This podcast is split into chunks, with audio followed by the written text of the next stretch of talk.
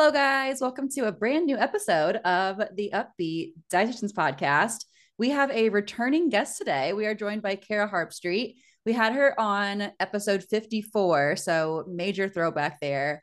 We talked about way back then um, intuitive eating and sports nutrition, and today we are completely kind of doing a one eighty, I would say, and talking about M S G. Um, we would consider Cara the C E O of M S G. If you follow her on social media, you'd likely agree. Um, so we are getting into that today with her. And just to give you a quick refresher of who Cara is, Cara is based in Kansas City and works in private practice and nutrition communications. She's a former athlete and still enjoys running, lifting, and outdoor activities whenever she gets a chance. Her work focuses on non-diet messaging, which is often featured in national media outlets and through brand partnerships. She also works one-on-one with clients for intuitive eating, eating disorder resco- eating disorder recovery, and sports nutrition. We're so excited for this episode, and we can't like, wait for you to listen. Enjoy. Cara, welcome back to the Up-Beet Dietitians podcast. Hello. Thanks for having me back. We are so excited to have you back. We are going into M S G today, which Emily and I have kind of coined you as the C E O of M S G. So we know you'll have some great info for us, but remind our listeners who either haven't heard you before on the podcast or are brand new here, a day in the life for you, what you do for work, hobbies, all that good stuff. Well, a uh, significant portion of my work now is content creation on social media, which is where you'll find me talking about M S G literally all the time. But outside of that, I am still working as a dietitian. So very limited private practice at this point. Day to day is always really, really different. But for the most part, you'll find me either in the kitchen working on recipe development or video content. I do a lot of copywriting, both for my own blog and my own platforms, as well as on behalf of clients. Um, and we're about to head into a travel season. So my day to day is about to get even more irregular, we'll say, you know, traveling for conferences and other events like that. So I'm definitely not a creature of habit when it comes to a daily routine, but it's all really exciting and it all has everything to do with delicious food, which is awesome. And you can't, I feel like it's tough to get sick when sick of delicious food, which is good. Yes. I mean, that's probably one of the, I guess, hidden benefits. Like, yes, I do have to clean the kitchen multiple times any day that I'm cooking, but the payoff is meal prep gets done and we have many, many things to munch on. Yes. Can't complain. Well, we are so happy you are doing well and we have you back on. So let's jump right into it and talk about M S G. And first and foremost, we just have to kind of get it out of the way because people might have heard about M S G. I'm sure they've heard rumors about M S G, but just to start us off, what exactly is M S G? Good question. And I agree. Super important to start with because we hear that acronym M S G and it never fails. Whenever I post about this, someone chimes in and they're like, oh, Madison Square Gardens. And it's like, no, no, no. We're talking about monosodium glutamate. So that's what the M S G is referring to. And it's a rather simple molecular structure, especially when we consider, you know, how big and complex, you know, big, relatively speaking, other molecules in the body or our food can be. So that monosodium refers to just a single sodium molecule. And then the glutamate refers to the amino acid glutamate. So when that single sodium hooks up with that glutamate molecule, all of a sudden, boom, we have our M S G. But despite the relative simplicity of what that molecular structure is, it actually contributes a lot of flavor. So you might hear it referred to as umami. You know, that's what it's originally known for. That's a very savory flavor, one of the five basic tastes that our tongues are able to, to detect and pick up on. And in food, it's both naturally occurring or can be added through either processing or cooking. So there's a number of ways that we actually get it in our diet, but the, you know, very, very shortened version of what it is. It's just that single sodium attached to a glutamate. I feel like uh, I'm glad you defined it as that because I feel like it's like almost like we're probably jumping a little bit ahead, but like perceived as this very scary, complex thing that is just going around. Um, yeah, I think but... it really goes back to that recommendation, you know, the very like diety thought of, oh, well, if you can't pronounce it, it should be avoided, or it's unsafe, it's unhealthy. That perception, when we start getting into like very scientific um, labels or names for these different molecules, I admit like it is intimidating if you don't have that scientific background, or, you know, it's been a while since you've taken a chemistry course, which I think for most people is true.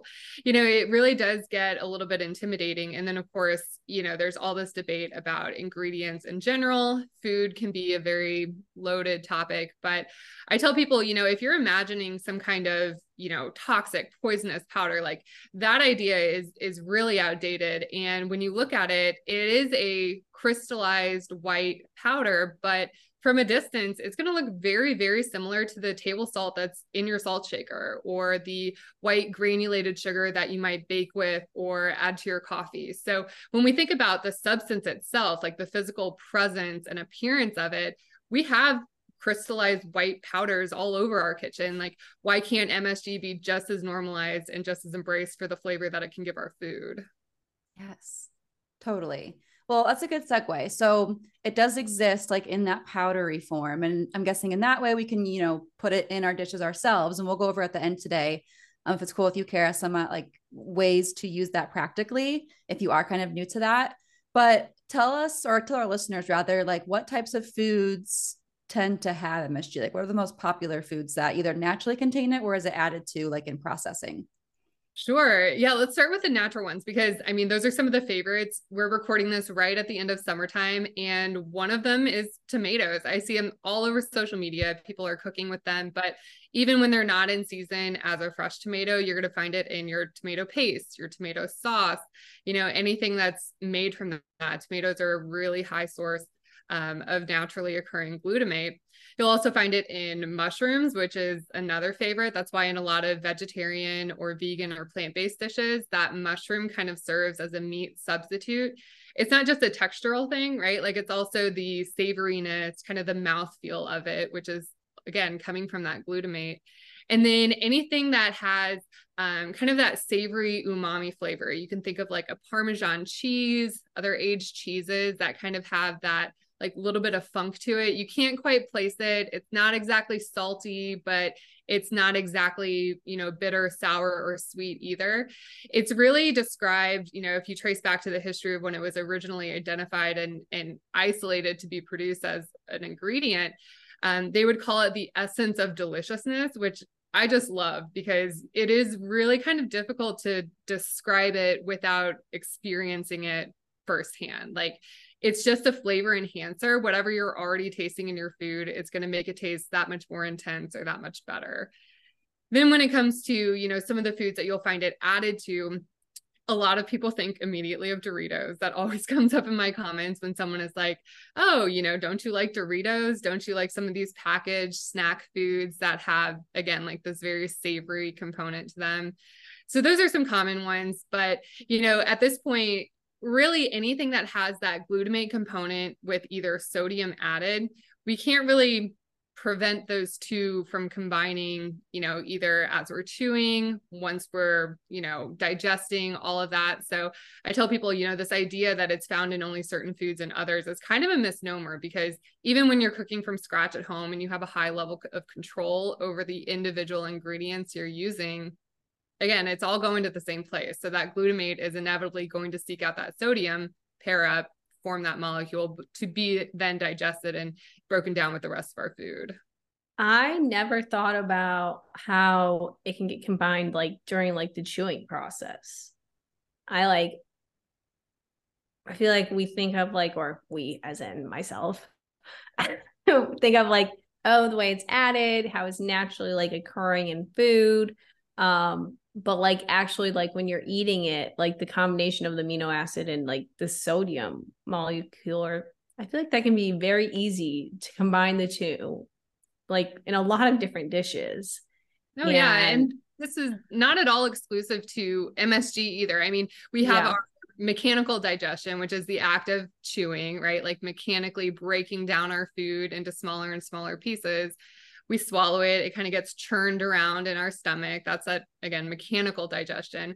But then we also have chemical digestion. So we have um, lots of enzymes in our saliva, those gastric acids, that very acidic environment of the stomach and the G I tract, you know, those are also contributing to this breakdown of anything in our food, whether it's a sodium molecule, glutamate, or another amino acid. You know, we have a lot of, again, relatively large and complex structures, and they're not all ready to just be absorbed in the small intestine and put straight to work. Like, the body has to put a little effort in to do that. So that's another way I kind of reassure folks that this is something that they can enjoy and use if they want to, because it's no different than adding a spice or a seasoning or anything else to your food, because again, it's all going to the same place. We, at that point, have no more control over keeping those individual molecules separated.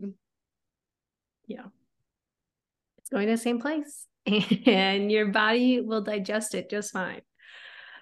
So I feel like we've kind of hinted at the, like, this next part a little bit, but this will probably be one of the juiciest parts, because M S G, I wouldn't say it's public enemy number one, but it gets a lot of unnecessary hate. So what are some of the most common misconceptions about M S G that you feel passionate about debunking?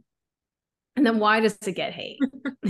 I knew this question was coming. And, you know, if you're at all familiar with the topic, this won't be any surprise. But if you're new, you might have only really heard of it in terms of being bad for you. You know, for lack of a better word, people will call it a poison. They'll say that it's toxic, and it comes from a pretty, you know, chaotic history, we'll say. Originally, there wasn't that tension between, you know, the public perception of M S G and the actual ingredient, but, you know, we fast forward to kind of a tumultuous time in American history, and it started as a really xenophobic myth. You'll hear it. Um, this is now a very outdated and non-P C term, but Chinese restaurant syndrome alluded to this idea that eating a meal at a Chinese restaurant, you know, ordering Chinese takeout, eating those dishes that are part of the Chinese diaspora, you know, that would contribute to these unexplainable symptoms, right? Like intense headaches, you know, grogginess, feeling lethargic, um, mind fog. You know, it kind of runs the same script as what you hear a lot of the wellness influencers now, kind of just alluding to these ambiguous symptoms. This was maybe one of the earliest inc- instances of that happening. Um, and it really sparked this, you know, public view of M S G as this thing that is bad for you and should be avoided. And the really interesting intersection of that is obviously the racial and ethnic component. So again, this was in the nineteen sixties. I alluded to that, a rather tumultuous time in American history, and the xenophobic idea that, you know, Chinese food or East Asian food is so foreign, so unfamiliar, so, you know, just not part of the, the standard diet that the typical American, white American might be familiar with at that time. And I think that was just like taking hold in people's mind, and we see it trickling down through generations. So if you think of someone who was old enough to kind of move through that logic at that time, you know, at this point, they are grandparents. So that belief, whether it was overtly or explicitly said or not, you know, trickled down through their children and then their children's children. And now it is just, you know, kind of part and parcel with this topic of foods that you should avoid. Um, that general idea that M S G is this terrible thing and is strongly associated with Chinese or East Asian cuisines is, is here today. And that's what we see a lot when, when posts come up or whenever we're talking about it. That's like the immediate thing that people jump to is, oh, I thought it was bad for you. And it's like, oh, like, okay, let's hash this out again. That was my experience with it until honestly recently. Like, I had only heard the negatives of it, especially related to Chinese food. And so it makes total sense to me that that is such a common misconception. Not that my lived experience is everybody's, but I do feel like that is one that is just so misunderstood, like you said. Right. And I think it should be pointed out, you know, we haven't mentioned it yet, but those so-called unexplainable symptoms really can be explained by the fact that they are not linked to M S G. These have never really been replicated in a well-designed and adequately powered clinical trial. Even anecdotally, there's really interesting case studies where, you know, it's kind of like the placebo or nocebo effect, where by simply telling someone that M S G is in the food, oh, all of a sudden I feel like I'm experiencing a symptom, or we didn't tell you M S G is in the food, how are you feeling? I think that's a really interesting way to kind of think about, you know, just that psychosomatic, you know, reaction. If you, you know, take any substance that could strike fear into you prior to eating, it's like, yeah, that really does change your perception of how you physically and emotionally feel. Um, but it should be stated that, you know, again, when we have a well-designed methodology in a clinical trial, something that is, you know, really designed to try to investigate that hypothesis and follow the scientific method, that just has not been reproduced. And those symptoms really are not linked to the consumption of M S G at a level that would be realistic out in the real world. Yeah. Yeah. I feel like headaches, migraines are definitely one that I hear a lot. The other one I'm curious to ask you about is um, being allergic to it. So I hear a lot, and I'm sure you do too, Cara, my gosh, is, oh, I can't have M S G because I'm allergic to it. It causes like an allergic reaction. What, what's going on there when someone says that? Yeah, well, I first want to be really compassionate for anyone who does have food allergies or sensitivities of any kind. I've said this before in a, a video that I posted where, you know, this is frustrating. It's expensive. It is inconvenient. Like, to have to live with a food allergy or a food sensitivity is not fun. I think we would all agree that if we had the choice to avoid that discomfort and all the inconveniences, like, yeah, I, I really think most people would. At the same time, because we have this heightened awareness of allergies and sensitivities to food, that's much more a part of the common vernacular and the conversation than that used to be. So because of that heightened awareness, it's almost, you know, I don't want to, you know, kind of brush this off or sound like very cavalier about it, but it's a really easy way to avoid a line of questioning when somebody's like, oh, well, why don't you want something? Don't you want to try this? And you say, no, thank you, I'm allergic, or I can't because I'm allergic. And I have a hunch, you know, again, this is just my personal and professional opinion, that because of that strong negative perception of M S G and a desire to avoid it out of, again, a, a strong motivation to just take care of your body and treat it well, by saying I'm allergic to it, again, you, you kind of have that pass of saying, well, that's my reasoning for avoiding something with M S G.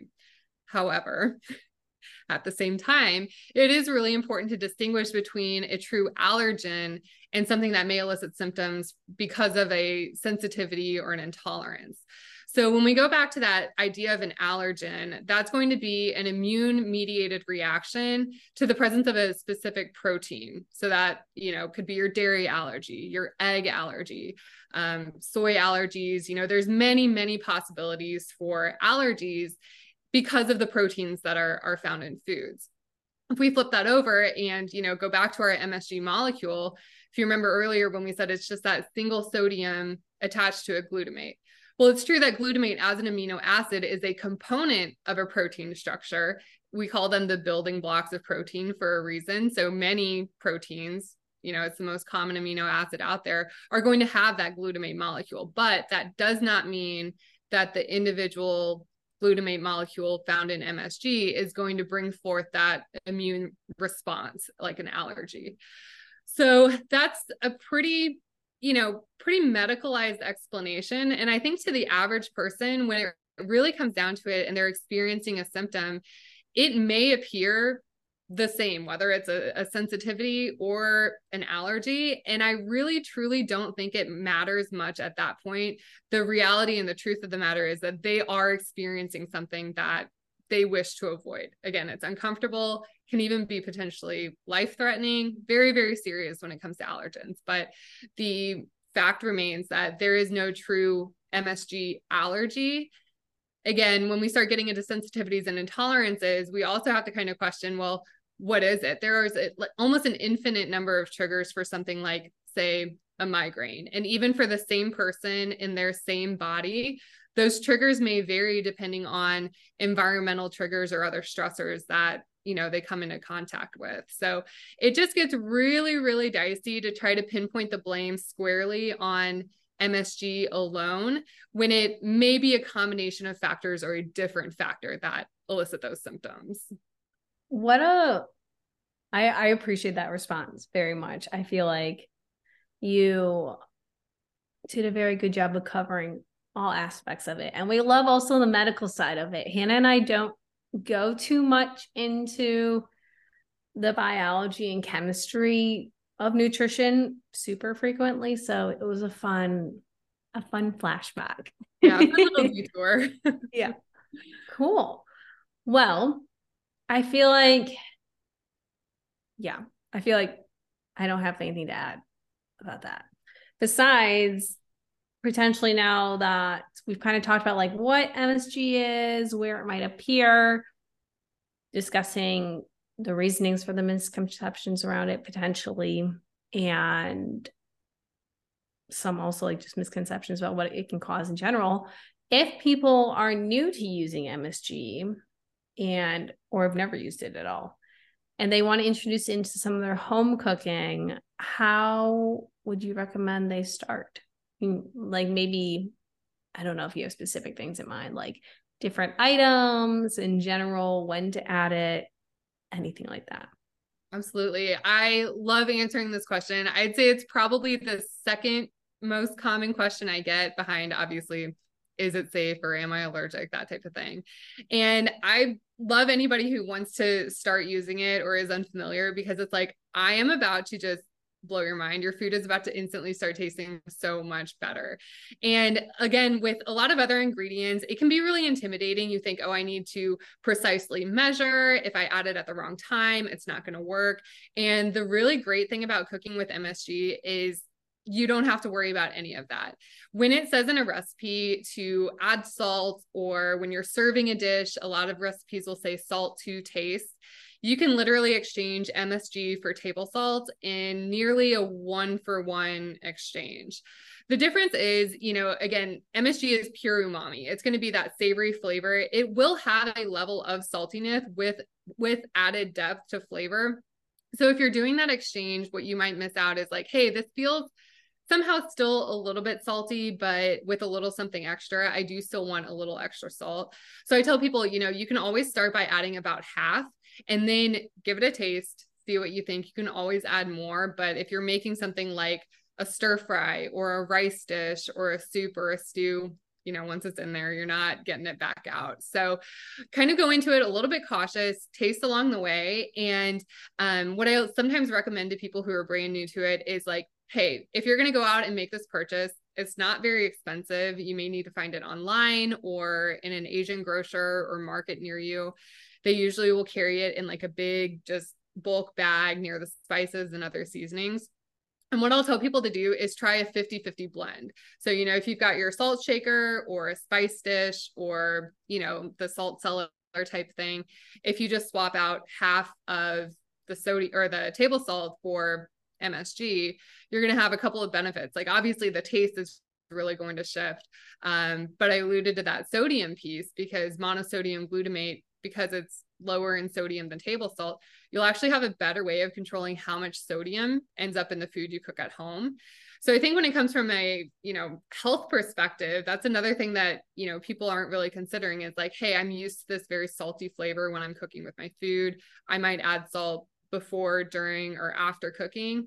It's like, you can do that exact same thing with M S G, add it before, during, or after cooking. And not only is that flavor going to be enhanced, but you've also cut the sodium in that finished dish. I just realized I'd never really seen, I don't think, M S G like in a written recipe before. So I really you like- Go to my blog. Ooh, do you, do you put it in your recipes? I'm sure you do. I do. Yes. I started doing that recently because while that was, you know, obviously how we've been cooking for a long time, I said the same thing. I was like, okay, if I go online and I'm looking for recipes, you know, there's a really great resource called No M S G dot com, and you'll find more about, you know, the science, obviously the history, things like that. And they do have some recipes in their archives there, but beyond that, I mean, we have content creators on YouTube and TikTok now who are very vocal and open about cooking with M S G, but I agree. I think it's still relatively rare to see like a written recipe that calls for that in the ingredient list. So just in an effort to kind of normalize it and also be fully transparent and say, this is how I made this recipe and testing and eating it myself, you know, putting M S G in there, I think is, is great. And it's honestly, whatever you're picturing an amount of M S G being, it's probably less than that. I don't know how this would market at all. This is not at all probably helpful to the listeners, but I have a request, Cara, because I know you're very good at recipe development and your website is very pretty to look at. I don't know. This is, this is on me for not knowing. I don't know if you have a cookbook. Do you have a cookbook? Okay, you do. I'm going to, I'm going to assume it's not what I'm thinking, but I was going to say you should make an M S G filled or like M S G loving cookbook. And it's just all different ways to incorporate M S G in different dis- dishes. I feel like that would be so fun. I, would I love that, that idea. And I mean, really a variety of recipes. I mean, again, anything that calls for salt. I mean, I've even seen instances where chefs have used it in sweet recipes, you know, dessert recipes with ice cream, um, oh. brownies. It is fascinating because even to me, that was a new use. I tended to say, you know, use it for anything savory, you know, or grilled meats, roasted vegetables, soups and stews, sauces, all the rest. And then I started thinking about it and I was like, well, there are instances of more savory desserts. There are desserts that you don't want to have overly sweet. There's salted caramel, there's, you know, flaky sea salt on top of brownies. And, you know, if you're open to experimenting with that, I think it'd be great. But no, you're absolutely right. My earlier cookbooks came at a time when, you know, my recipe development process looked quite different. My whole branding and sort of online persona looked really different. So I would love to go back and redo it again. If there are any, you know, cookbook editors in the awesome audience listening, you know, hook me up with your publisher, because that is something I would, I would love to do, just again, to normalize it and help people realize like the key to better home cooking or eating meals at home that you're genuinely excited about and want to eat. Like it could be as simple as just adding like a sprinkle of M S G. I love That's that. So exciting that that can go such a far way. Yeah, cool. I feel like I'm going to start doing that because I myself have never cooked with it. So I'm like taking notes. Like I'm so excited about this. This is great. Yeah. One last recommendation I can offer too. It's behind me in the kitchen right now, but we actually use it in a spice blend with other seasonings. So mm-hmm. again, if you're not used to always salting your food at the table, or you just don't cook with a lot of table salt in general, another way to, you know, experiment with it is to think of like a salt-free seasoning blend. You know, it's going to maybe have granulated or, you know, powdered garlic. It might have onion flakes, might have sesame seeds, black pepper, almost like a steak seasoning. Um, again, you may even start with a store-bought steak seasoning, get a salt-free one, and then add maybe a teaspoon or two, or kind of adjust the ratios to whatever amount you're using and try it that way. You know, we put it on top of like an herb sprinkle for salads, or if we do like a frozen pizza at home. Um, we love Penzeys. Not all areas have a, a spice store like that. Um, but if you're using anything store-bought, you know, you can always jazz it up a little bit at home and really make it your own. And the one that we use is called Jet's Blend, which is just a nickname that my partner had. And so we're always saying like, where's Jet's Blend? Like it needs more Jet's Blend. So that's how we use it a lot too. Oh, that's a good idea. I feel like that'd be really, a really great idea once you especially figure out kind of the process of how much, um, but I'm sure also too, and for the beginners, it sounds like that can even be helpful for them because you can kind of have other things there to kind of cushion it a little bit. So it's not just straight M S G you're adding to your dishes where it is maybe a little too strong at first if you're not used to knowing how much. Yeah. I mean, your taste buds are not going to steer you wrong, because that's another really mm-hmm. beautiful thing about just Mother Nature and the whole biological design of things. It's kind of self-limiting, and, you know, we're going to detect a level that is quote unquote too much. So if you do accidentally get a little heavy-handed with it, give it a taste and realize, wow, I really can't taste much else. At that point, you know, you may be able to dilute it with some other things, and you'll just know for next time kind of what that upper threshold is.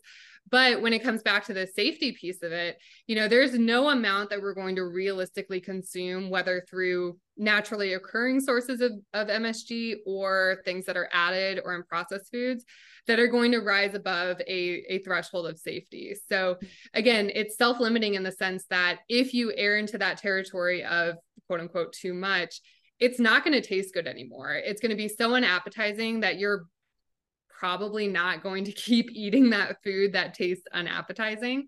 And when we compare that against some of the, the cuisine styles and um, areas that consume the most M S G, you know, our Japanese cuisine, our Korean cuisine, even in those very high consumption types of, of cuisines, they're not getting anything close to that. Like the average amount of, of free glutamate or M S G that you're getting is, again, well within the confines of the safety limit.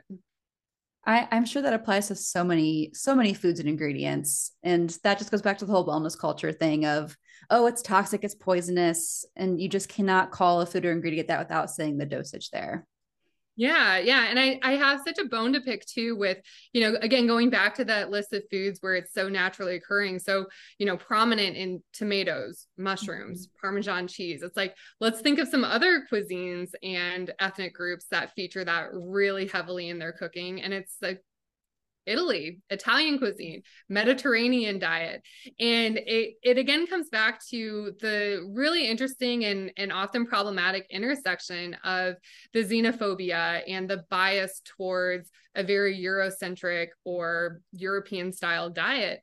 When that carries over into what is now, you know, American cuisine, we tend to favor or view those types of cuisines more favorably, not just for acceptance and familiarity, but also, you know, when it comes to the health accolades, like the Mediterranean diet is one of the most heavily studied diets in the world. There's a lot of funding and, you know, a lot of interest in really validating that this is a healthy pattern of eating. And like we have, right? Like it, it's almost common knowledge at this point that the Mediterranean style diet is a generally healthy diet when it comes to well-being and long-term disease risk management, all of that great stuff. Yet at the same time, we can shift our focus to other regions of the world and say, yes, it's different. These are ingredients that are less familiar to someone who's accustomed to that very Eurocentric eating pattern. Doesn't mean that it's worse, and in some ways can be just as good or better. Yes. A lot of, I feel like Mediterranean style foods are ones that are very Eurocentric already, like things that people like me are already eating. And so it does just feel a lot more familiar versus maybe more like Korean type dishes or J- Japanese type dishes. Like you said, they might have very similar ingredients or like the M S G compound in certain things, but because they're not foods that we're eating on a regular basis, it doesn't get all the glorification that the Mediterranean diet does. Right. So, you know, if you're listening to this and, you know, maybe hearing that for the first time, it's not to say that you're wrong or bad for harboring that same belief. It's kind of like, well, until you know better, there's really no difference. Like you're, you're not able to really shift your, your frame of mind around that until you're exposed to something new. But this is why I love talking about this topic so much, because it is so common for me to get a comment from somebody on a post or in a conversation that's like, well, I didn't know that it was connected to this problematic racist myth, or I didn't know that it was, you know, linked to quote unquote Chinese restaurant syndrome. And it's like, well, yeah, this is why we're so vocal about it and being so loud about the fact that we're trying to not only reverse and unwind decades old myths about the ingredient, but it's also standing up for Chinese restaurant owners, immigrant families who have started a small business in America.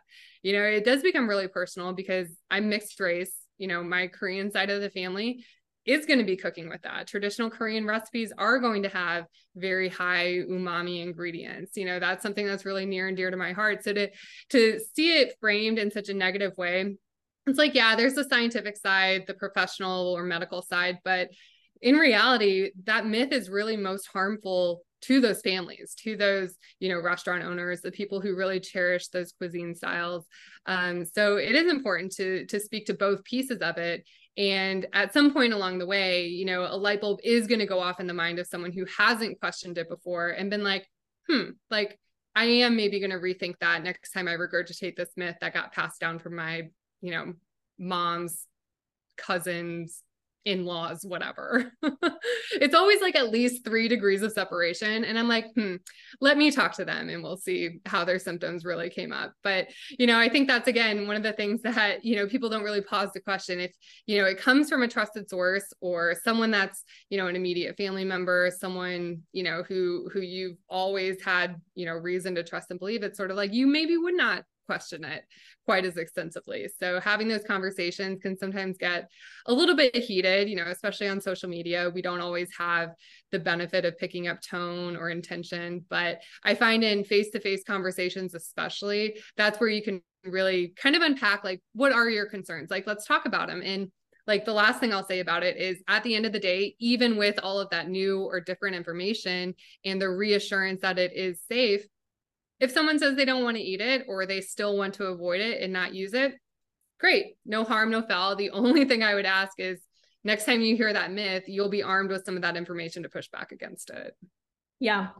Yeah, that's so true. Cause like, we're always, we're, we're big advocates of critical thinking on the Up-Beet Dietitians podcast. And like, at the end of the day, you can eat whatever you want to eat. You could, you don't have to eat things you don't want to eat. Um, but what is driving a lot of the misconceptions around it is really important that it is addressed.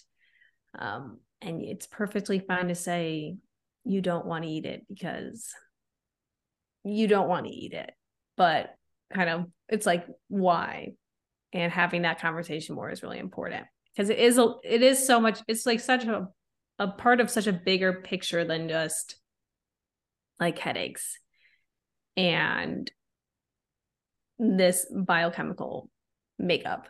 It's a lot of like, it's affecting races of people and families, businesses, and it's very harmful. And I feel like in wellness culture, it's, it's very easy for like them to just target, I don't know if I want to say like, just like making, like pulling from like some types of like, how do I want to say this? I don't know if I want, I don't know if misconceptions is the right word, but it's like maybe like preconceived notions about like what you think and like what is normal and what's normalized, especially in the diet culture space, and kind of weaponizing that to scare people about things. Oh, absolutely. We've all seen those videos of a shirtless guy in the grocery store screaming about the ingredients in this processed food. And I mean, I think most people can recognize that as being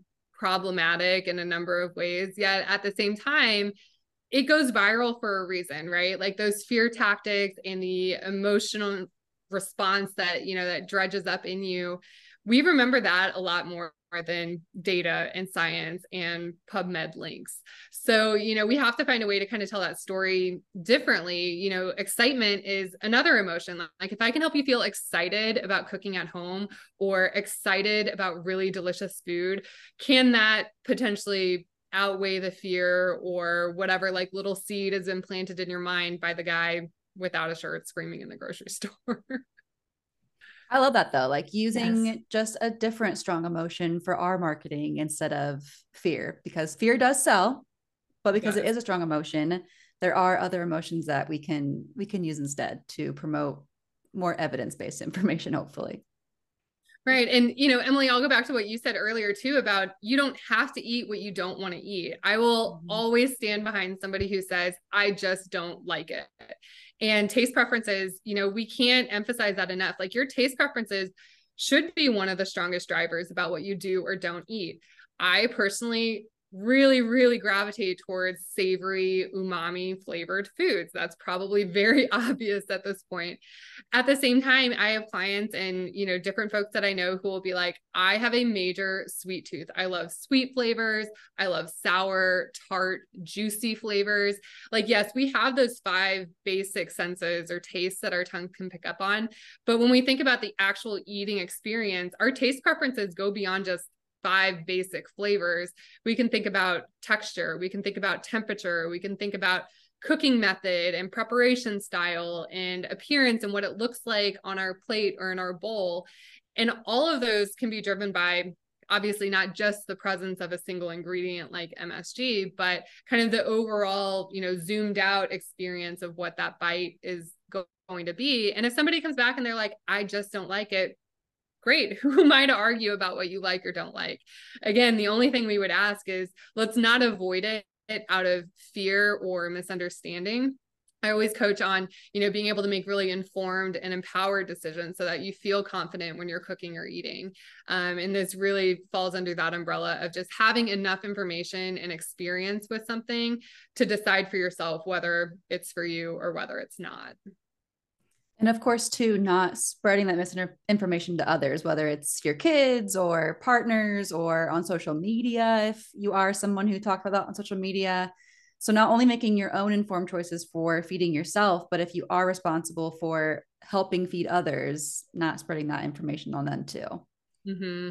And actually, that's been one of the surprising things that's been happening lately is, you know, if I'm talking about it online or in these digital spaces, more often than not, people are rising to the defense of M S G. Like they're conversing amongst themselves in the comments and replying to one another or citing, you know, some of the data that's out there. Um, I'm sure you'll be able to link in the show notes if, if anybody does want to access that. But it's almost a hands-off thing. Like sometimes I'll post and even just sort of wait and see. And I would say that shift has hap- happened more recently. You know, in the past, it was like, oh, brace yourself. Like the, the trolls are about to come out. And now it's kind of nice. Like it's usually going to pass the vibe check, or at the very least, if one of those trolling comments does make its way in there, there's somebody else who, you know, may or may not know me personally or is familiar who's hopping in and saying like, hey, look, this really isn't backed up. It is unscientific. You can't be allergic to it. It's not toxic. And I love it. I love it when that happens. That is like the most refreshing experience. And it's kind of like if it is someone that, you know, is like a go-to in your community, it's like a mama bear moment almost. Like if you were the one who hopefully taught them great information, it's like, oh, I'm just so proud of you for being in my comments supporting me. That's just so wonderful. Yes. Yes. You've been, you've been listening. You heard what I said. Yes. You remembered it. And now you're, you're saying it yourself. So yeah, that does feel good because I know there are a lot of people who are not nearly as chronically online as we are. Um, and at the same time, I know there's a lot of people who are online a lot, but don't necessarily engage. Like people will see posts. They don't always jump in and comment. Um, but it is a nice sign that, you know, hey, people are seeing it. People are, are listening or reading. Um, and I hope, you know, for this audience too, if you're listening to this episode, you know, kind of rethinking too, like just staying skeptical, like applying that critical thinking. I am also a huge, huge fan of critical thinking and just like pausing. Like we're very quick to jump to assumptions, especially with food. Like we all eat. So we all have some level of inherent body wisdom and experience and, and all the, the good stuff there. But when we hear something that's like, mm, that doesn't sound quite right, you know, just taking that pause and and thinking a little bit more before we jump straight into, you know, reserving it in long-term memory or perpetuating problematic myths. Cool. Well, I feel like we did a very good job of covering all things M S G. Um, I'm sure there's more that can probably be said, but go definitely check out Cara's. We're we're gonna allow you to market yourself in a second, but definitely go check out Cara's content because there's a lot of good videos on there about M S G and resources. Do you have any last any last thoughts you'd like to share before we wrap up this the episode? Only thing that I will add is if you're going to be ordering online, one of the things that my clients have loved, just because it makes cooking a little bit more fun, is like you can get M S G just in a bulk bag or a giant canister, but I have to give a little shout out to my Panda shaker. I feature that in a lot of videos and it never fails. Someone's like, oh, the Panda shaker is there. Or like, I got my own Panda shaker. So Ajinomoto is one of the manufacturers of M S G and they do have like a little salt shaker. It is more expensive, I will admit, to buy the M S G that way, but I will put a little plug in there and just say, get one, buy it once. And then if you decide you like it, just keep refilling it. That can be a really economical way to keep doing it because at my local Korean market, I think I can get a you know, one pound bag, which is a lot of M S G. You know, when you're using a quarter of a teaspoon at a time, a one pound bag is going to last you quite a while. You know, something like that is only going to run a few bucks. So in the big scheme of things, when we're comparing it to other things that add flavor um, to our food, to our meals, um, it really is relatively inexpensive. And again, can just be, you know, that much more fun or delightful when you're in there and you are seasoning your food and you can grab, you know, your cute little Panda shaker. I was hoping you'd bring that up because it is just like the cutest thing in the world. And I actually need to get one myself. It is so adorable. I, I highly recommend it. Yes. um, if you will make sure to link that in the show notes too. So you can also get your own little Panda maker. Cause I'm feeling also very influenced right now. I'm so influenced. I, yeah. we love cute things. So we're all about that. Cool. Well, Cara, oh wait, no. Okay. We're not done. We're not done. Let if people want to hear more from you, where can they find you? Um, we are, you already mentioned you also have a cookbook, so they can buy your cookbook. Feel free to share. If anyone wants to hear more from you though, where can they find um, you at? I'm everywhere.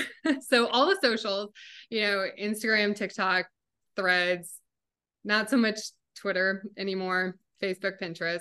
And then of course my blog is street smart nutrition dot com. That's where you're going to find, you know, mostly recipes at this point, but still a lot of topics and articles around intuitive eating and gentle nutrition. I'm also going to be reviving a newsletter in twenty twenty-four. So you can get in early to kind of catch, you know, that growing email newsletter content form. Um, and then one of the newest things that I've been doing lately is YouTube. So, you know, obviously a lot of you know, just reusing the same videos in short form. But if you're interested in more nuanced and in-depth conversations about some of these topics, I really want to be doing more of that on YouTube and connect with you there because, again, we just know that attention spans are so short. I know most people only have a tolerance for like a not even ten second long video. If you would like a ten minute long video, come see me on YouTube. It's awesome. We definitely will link all those yeah. below. And Cara, thank you again for coming back on. We had a great time, our first conversation, even though I feel like we've really done a one eighty. We went from like intuitive eating and sports nutrition to M S G. You are just like a jack of all trades, but our listeners are going to love this. So thank you again for coming on. Yeah. Thanks for having me. Cool. Well, tune in next week, guys. And if you want to listen to Cara's answer to our bonus question, you'll have to check out the Beet Deets for this week. Otherwise, we'll catch you next week. Bye, guys. Bye, guys. Thank you so much for tuning in on this episode of The Up-Beet Dietitians with your hosts, Emily Krause and Hannah Thompson. We appreciate you all so much for continuing to support us. In order to support us and sustain the success of this podcast, please subscribe and leave a rating and review. If you'd like to provide us feedback for future episodes and guest stars, follow us on Instagram at The Up-Beet Dietitians. Lastly, you can show us support by providing a monthly donation using the link at the end of our bio. Once again, thank you so much for listening today and stay tuned next Wednesday for a new episode. Until then, we hope you have a wonderful rest of your week.